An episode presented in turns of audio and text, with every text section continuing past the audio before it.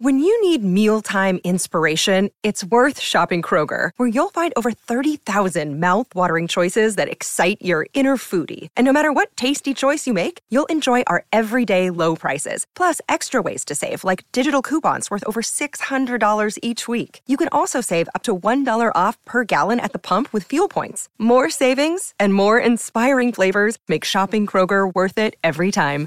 Kroger, fresh for everyone. Fuel restrictions apply. To the surprise of many critics, the Miami Heat won game two in Denver and set up this massive clash at Miami as the teams travel for game three. So, today on the board YouTube channel, we're going to be previewing what you should expect to see from that game three and react a little bit to what we saw from game two. Have Miami found something that's really going to work by forcing Jokic to be a scorer? Let's get into it.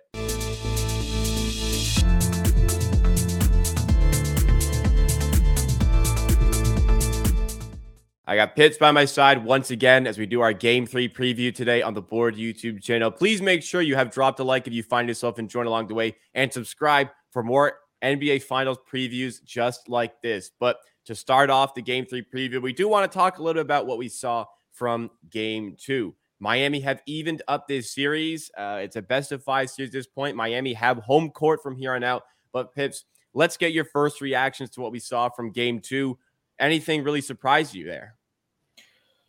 Well, Kevin Love starting was kind of surprised, but didn't expect it, but made so much sense because they need some some size in there. They were just too low, like we spoke in the first game. They just don't have the size. With Kevin Love, they had the size. He played great on offense, didn't shoot well, but brought a lot of stuff, pick and pop game and and good screening. And on the other side, he kind of surprised me playing good defense. He was way below his usual uh, kind of defense, and yeah, Spoelstra did make a ton of adjustment. It worked. Maybe not like the narrative people are saying. Okay, he made Jokic score in, instead of shooter. Like he had 41 game points, incredibly efficient game. They had the exact same offensive rating like they did had did in the first game they just didn't do well on defense, and it was some crazy variance with KCP shooting the fouling the shooter two times, get got six points there. Some incredible shot making, but Miami Heat, they I think if we take a look at the expected points, they were 10 above average, above their, uh, their expected. So yeah, it was kind of game. Everything was going well for Miami. Some stuff didn't go well for for for Denver, but I would say they kind of finally the first game I saw Jokic having trouble on defense.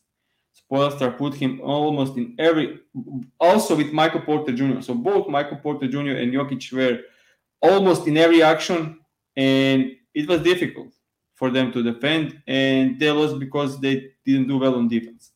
Yeah, I I, I think I like the point you bring up. Uh, we talked about in the Sun series a little bit where you make Jokic the scorer that helps for the opposition team. I don't think that was the case here. Jokic was was fine. Uh, defensively, like you said, you know, you have two fouls on threes from KCP. All of a sudden, that's six points. You have over helping on Duncan Robinson. Gabe Vincent gets an open three. Another one where you you overcommit to Robinson in the corner and he cuts inside for two. He had 10 points in the first two minutes of the fourth quarter. It, it was Denver's those defense two, in the fourth. Those two possessions were uh, rookie Braun. Like he had yeah, tremendous first fouls, and then that's why you don't play rookies a lot in the very important games. He's he's a great player. He will be a great player, but inexperience was shown in those two possessions. That was five point swing, and maybe even cost you the game. So like you need experienced players to not make those kind of mistakes. If, if he can make if he makes that mistake in regular season, no one cares. Yeah. But this is finals. So. I think uh, Miami played very poor to start the second quarter, and bench Denver bench went on a run. Yeah. And then Malone overplayed their bench in the second half and got very burned. Yeah. I, I also think part of the bench playing Michael Porter Jr. was was really really bad in this game. Uh, you know, the one of six three, obviously it's not good.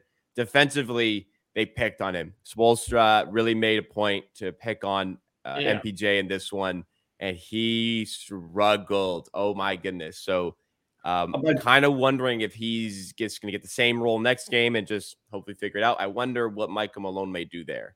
I don't think I'll just say this. I don't think he he played uh, when he was the weak side defender. He was okay, like throughout the entire season, which which bothers me. Why no one else, no other team tried to put Michael Porter Jr. in as, in as many pick and rolls as Spoelstra did in game two. Because obviously, yeah. obviously it, it works. He is still poor at defending pick and rolls. And if he gets quicker players and trying to go through dribble handoffs, he's not able to, to defend that. And yeah, and throughout the entire playoffs, he was all, almost always standing in the corner uh, as the weak side defender. And no one even tried to involve Michael Porter Jr. in, in, in pick and rolls. That's yeah, my mind blowing to me after after what I saw in the game too. Completely agree. Um, and, and just we're kind of talking about Denver's defense. Miami also played great defense. Like they made Jamal Murray's game a bit tough. They made Michael Porter Jr.'s games Jr.'s game really tough.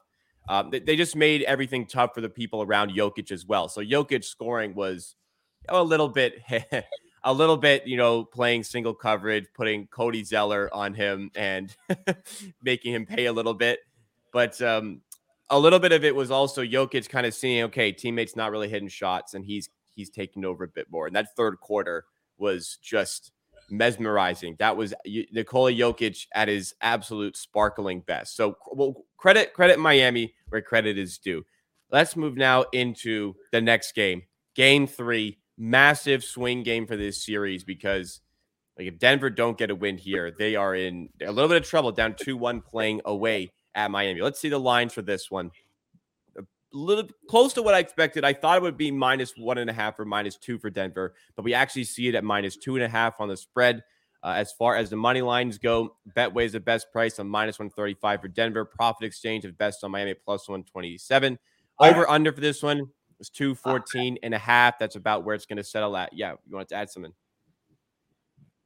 Yeah, I think the line actually moved since since opening in, in Denver Nuggets favor. I think it was minus consensus at minus 25 when when the lines open. Can you just check the history? I, I think it's yeah, moving check, in Denver direction.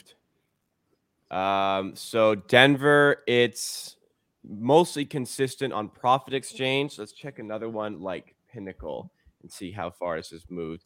Hasn't actually hasn't changed very much here. I'll pull it up on screen. Opened around minus 132, and it's been hovering in the 30s. It touched minus 143 briefly.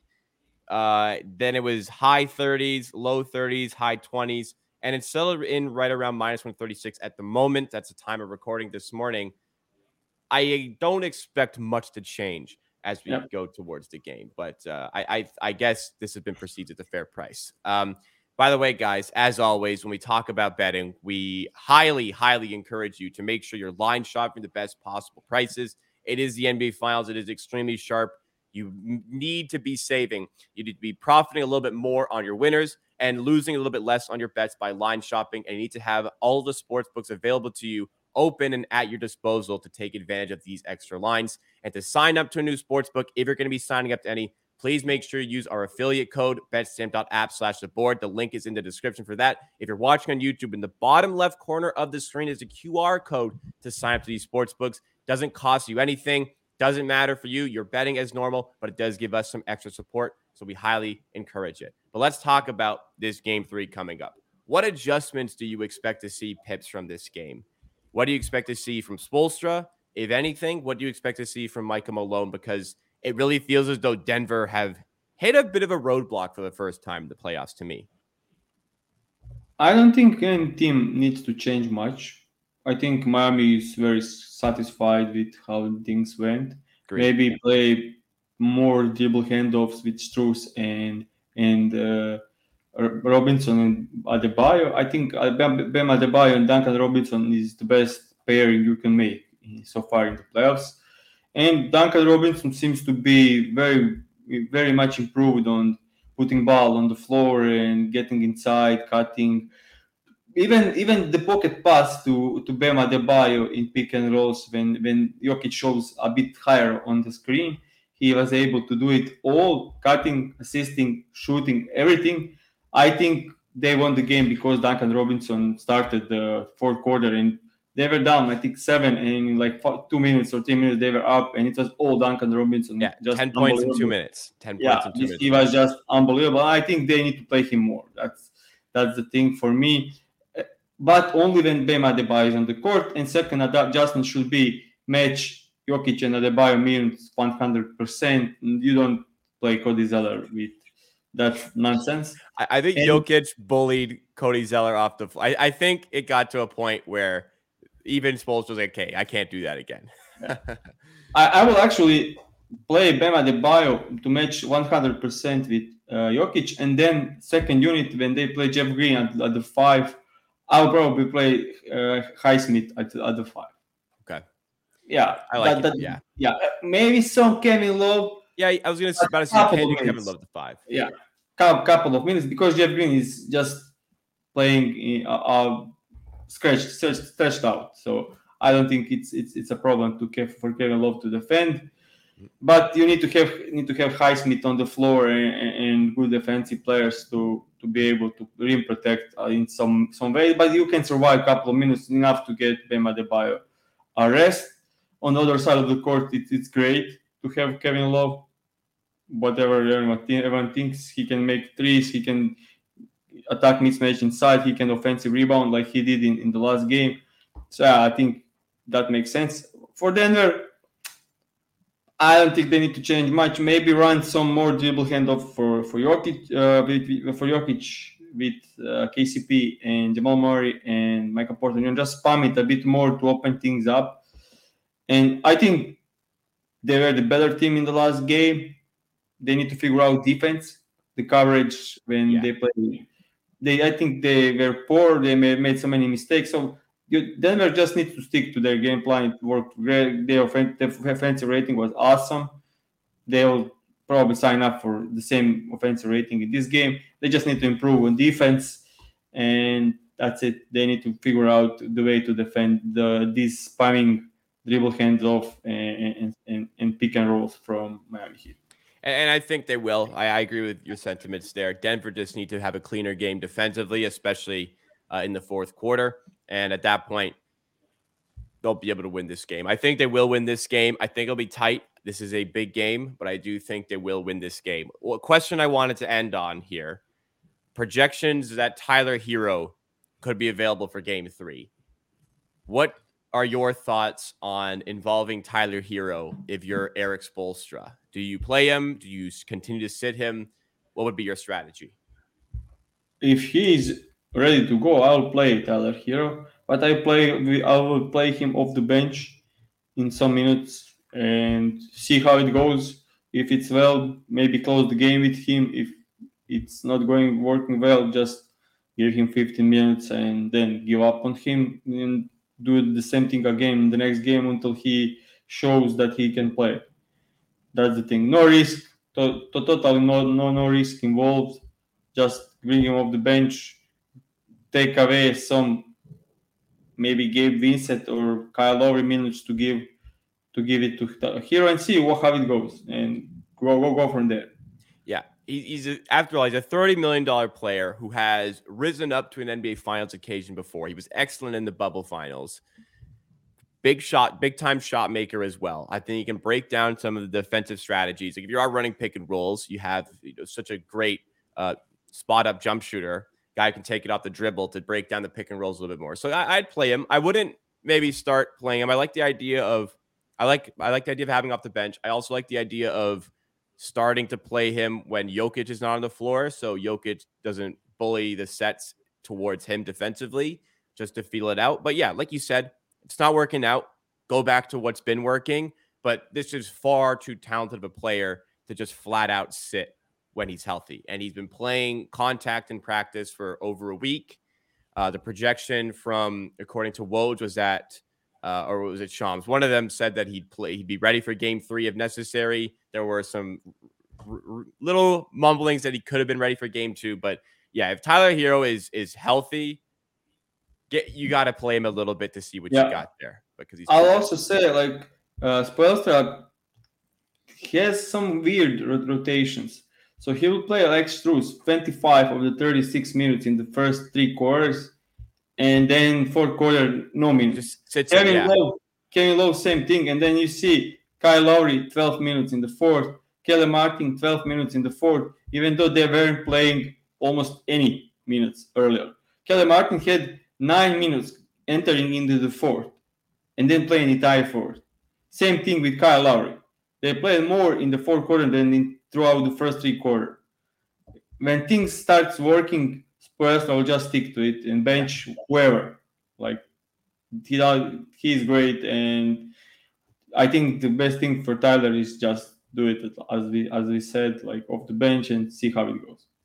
All right, so lots to consider. Massive game three coming up. That's been your preview here on the board YouTube channel. If you did enjoy, please make sure you hit that like button. Consider subscribing as well for more previews like this. We also be adding in some news coverage to this channel coming very soon. There will be one out later today as well. If you are listening in podcast form, please make sure to rate and review five stars. Take a minute out of your day to help support the channel. And always remember, that if you're signing up to a new sports book, check out the affiliate link options offered with the betstamp.app slash the board or look at the QR code and scan it with your camera in the bottom left corner of the screen. We'll be back for a game four preview on this channel as well. So keep it locked. We'll see you next time for another video.